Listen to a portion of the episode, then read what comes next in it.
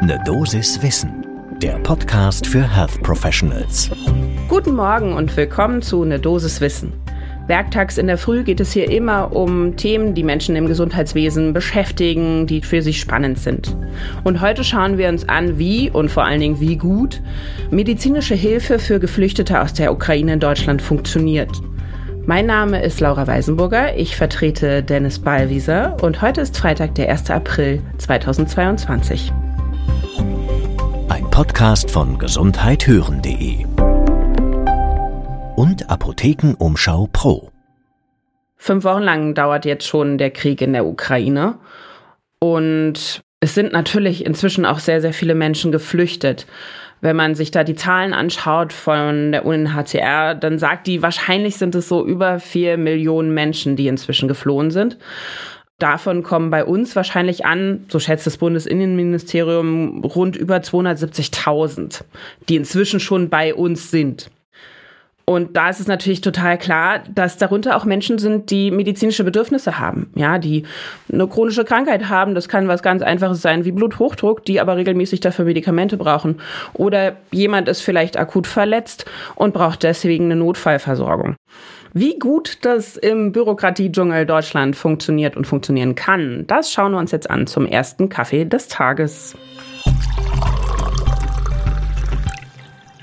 Fangen wir erstmal mit den schönen Beispielen an, mit den positiven, guten Erfahrungen, die manche schon machen konnten. Nämlich wie unbürokratisch und konkret die Hilfe sein kann in manchen Momenten. Denn natürlich flüchten nicht nur Erwachsene und es flüchten auch nicht nur komplett gesunde Menschen, sondern zum Beispiel auch ein kleines Mädchen aus der Ukraine, sechs Jahre erst alt, hat leider das Kurzdarmsyndrom.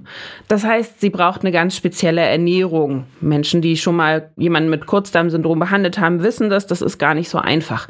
Die konnte natürlich nicht gut versorgt werden. In der Ukraine war das Medikament und beziehungsweise ihre Ernährung gar nicht mehr vorrätig. Das heißt also, als sie hier ankam, war natürlich die Sorge groß, was machen wir denn jetzt? Und de facto konnten die einfach, in München war das, in die Notaufnahme gehen, beziehungsweise in die Kinderchirurgie vom Professor Oliver Münsterer. Mit dem konnten wir dann auch darüber reden. Und der hat uns erzählt, ja, ich konnte die total gut versorgen. Das hat mich sehr gefreut. Das war ganz unbürokratisch. Das ist ein sehr, sehr schönes Beispiel, wie gut Hilfe funktionieren kann. Und auch wenn Geflüchtete in eine normale Praxis gehen müssen, das heißt also jetzt nicht der dramatische Notfall, dann haben sich da schon einige der Bundesländer was ausgedacht. Wie können wir das möglichst unkompliziert besser gestalten? Die haben Übersichtslisten gemacht und zwar mit sämtlichen Arztpraxen, mit niedergelassenen Psychotherapeutinnen und Therapeuten und haben die zusammengestellt bei der Kassenärztlichen Vereinigung. Das kann man auch auf den KV-Seiten einsehen. Das packen wir wie immer unten in die Show Notes.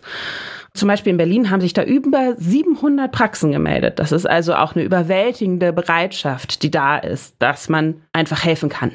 Aber dürfen die denn einfach alle so kommen? Und wer trägt dann die ganzen Kosten? Das sind natürlich ganz wichtige Fragen, die geklärt werden müssen. Und dafür haben wir uns mal ein bisschen umgehört.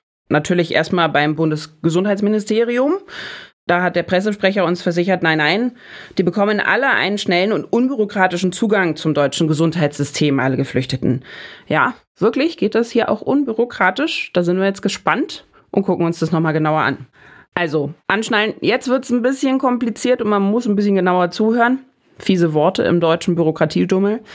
Laut dem Asylbewerberleistungsgesetz ist festgelegt, dass alle, die zu uns kommen und geflüchtet sind, eine ambulante oder auch stationäre Behandlung sicher bekommen. Da gehört alles dazu. Das Material ist gedeckt, Verbandsmaterial, Impfungen, Medikamente, alle Behandlungen, die es akut braucht. Das ist damit abgesichert. Allerdings, und das ist die Bedingung dafür, die Geflüchteten müssen irgendwo gemeldet sein, sie müssen sich registrieren, beziehungsweise sie müssen dann, wenn sie zum Beispiel in die Notaufnahme kommen, eine Unterkunft angeben, wo sie untergekommen sind. Und wenn man dann alles hat, dann stellen die Ämter, also unterschiedliche Ämter der Kommunen, einen Behandlungsschein aus, wenn da ein Bedarf besteht. Und damit kann man dann zum Arzt oder zur Ärztin gehen. Aber aufgemerkt, das sind die Ämter. Ob da wirklich jemand sitzt, der das entscheiden kann, ob die Person jetzt diese oder jene medizinische Behandlung braucht, das wissen wir gar nicht so genau. Und jetzt kommt noch ein großes Aber. Diese, wieder festhalten, Gesundheitsleistungen nach dem Asylbewerberleistungsgesetz decken nicht alles ab, was die normalen Krankenkassenleistungen so beinhalten. Das heißt also, das ist viel kleiner. Das Ministerium für Gesundheit wünscht sich zwar, dass das abgedeckt wird, das ist aber einfach nur ein Wunsch. Und ob tatsächlich dann das jemand zahlt, das kann einem auch keiner versichern. Und tatsächlich wäre es noch eleganter, wenn relativ viele Geflüchtete unbürokratisch eine Krankenkassenkarte bekommen würden. Denn dann hat das Krankenhaus und insbesondere auch die Pflege keine besondere Mehrarbeit bei der Abrechnung. Da geht wertvolle Zeit verloren. Da rennt man dann den unterschiedlichen Ämtern hinterher, muss telefonieren, dann sind die nicht da. Und da wäre einiges besser, wenn das einfach über Karten gehen könnte. Da sind manche Bundesländer schon dran, aber noch nicht alle. Ja, aber wie sieht denn das aus mit dem Platz und den Ressourcen?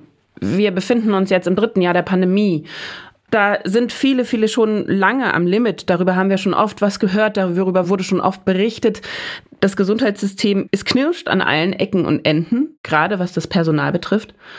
Und was passiert denn, wenn da jetzt noch mehr Bedürftige hinzukommen? Tatsächlich muss man vorneweg sagen, die wenigsten natürlich bedürfen so intensiver Betreuung oder so vielen medizinischen Ressourcen wie zum Beispiel Intensivpatientinnen und Patienten. Also die wenigsten kommen natürlich auf die Intensivstationen bei uns. So ähnlich sieht es auch der Dr. Gerald Gass, der Vorstandsvorsitzende von der Deutschen Krankenhausgesellschaft, der hat uns versichert, dass ihm nicht bekannt ist, dass Krankenhäuser wegen vermehrter Behandlung ukrainischer Flüchtlinge schon überlastet wären.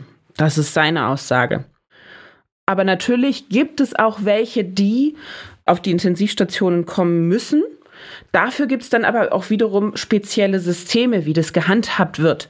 Dieses Kleeblattsystem, was vor einigen Jahren Anfang der Pandemie 2020 schon etabliert wurde, wird tatsächlich jetzt auch benutzt. Das heißt also, das BBK, das Bundesamt für Bevölkerungsschutz und Katastrophenhilfe, stimmt sich ab mit, es kommen jetzt unfassbar viele Abkürzungen, mit dem GMLZ, dem gemeinsamen Melde- und Lagezentrum.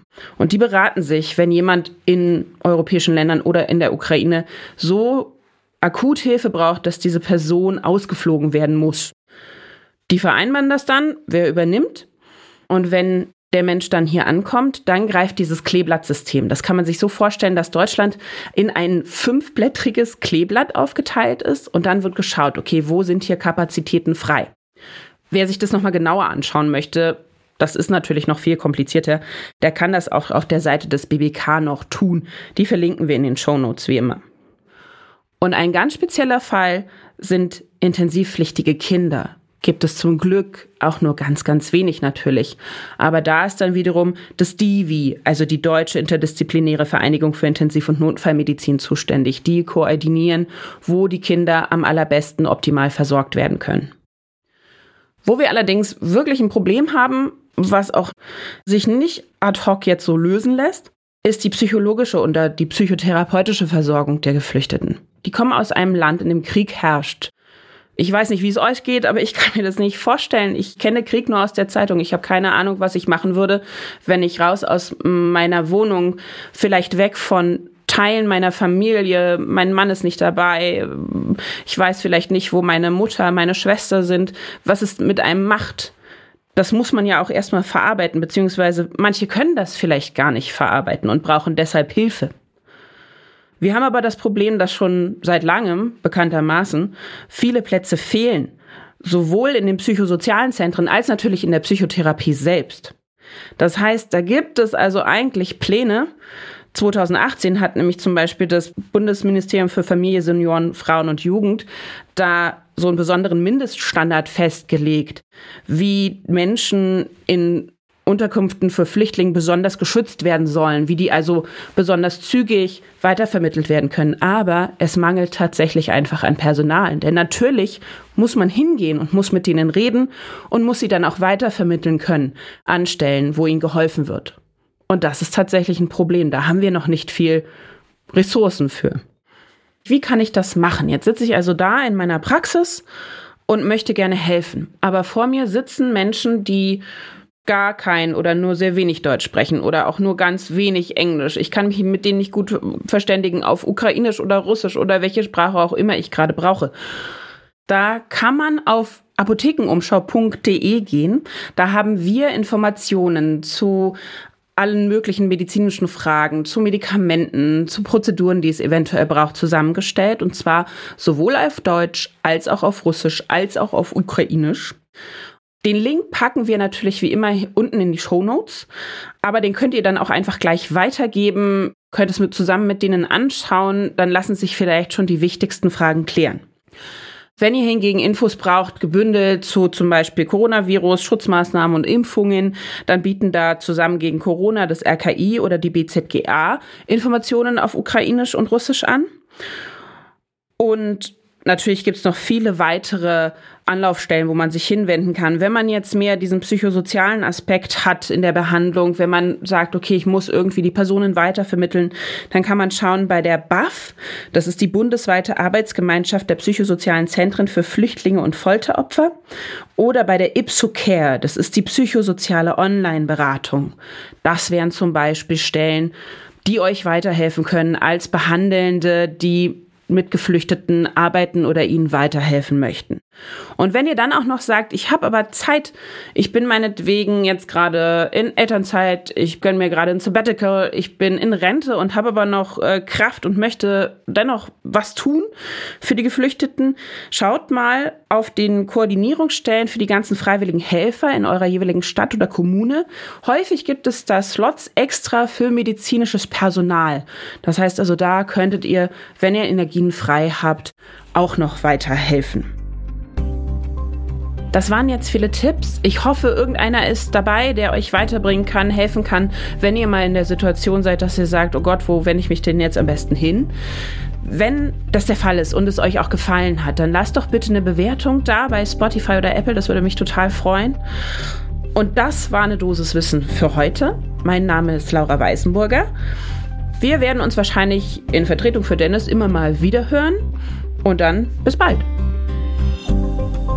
Podcast von gesundheithören.de und Apothekenumschau Pro.